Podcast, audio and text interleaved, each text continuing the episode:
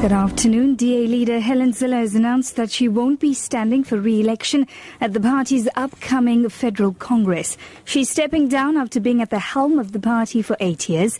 Zille says she has read the situation and feels the party needs a fresh mandate and fresh blood. Until now, there were no indications that her position would be contested at the next elective conference. I will be not available for re-election at the DA's federal congress on May the 9th. This has been a decision that was taken last week after consideration over not only months but years.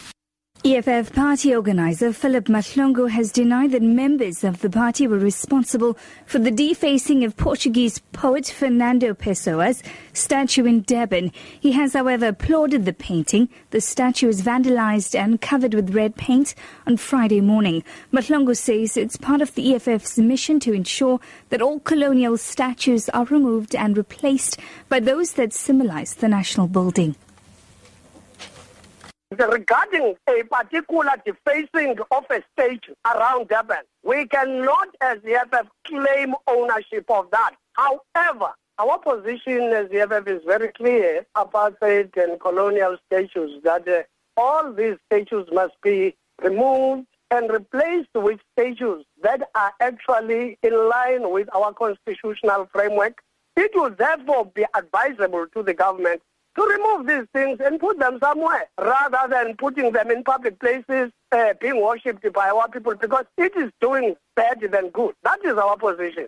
The South African Red Cross Society in KwaZulu-Natal says more pipes are needed in order to provide sufficient clean water for over 2,000 displaced foreigners being housed in three makeshift camps across the eThekwini metro due to xenophobic violence. Red Cross Provincial Disaster Manager says in some camps people are using water that could be hazardous to their health. I've noticed that there is a big pool of water, which means that something serious needs to be done. Otherwise, that will be another contributory factor to uh, various types of waterborne diseases.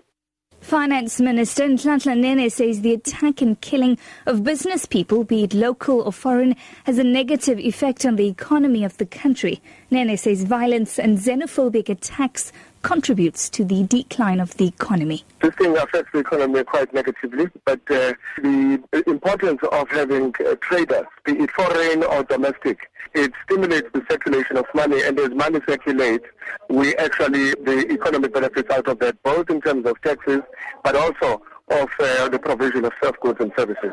And finally, to wrap up this afternoon, the Umzinyathi District Municipality Mayor James Mthethwa has called on drivers to be cautious on the roads. This follows the death of one person in an accident involving a truck in northern KwaZulu-Natal last night.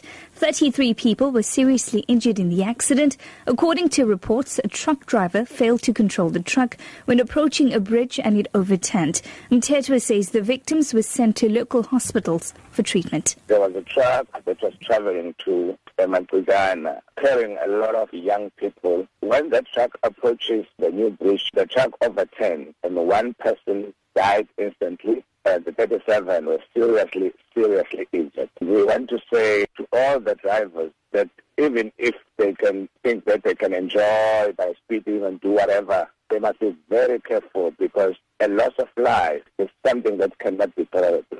Your top story at 2, DA leader Helen Zille has announced that she won't be standing for re-election at the party's upcoming federal congress. For Lotus FM News, I'm Tracy Valaydham. I'll be back with more news updates at 3 o'clock. Hi, this is Jiri Prakash. You're listening to Mala Lakshmanan on Lotus.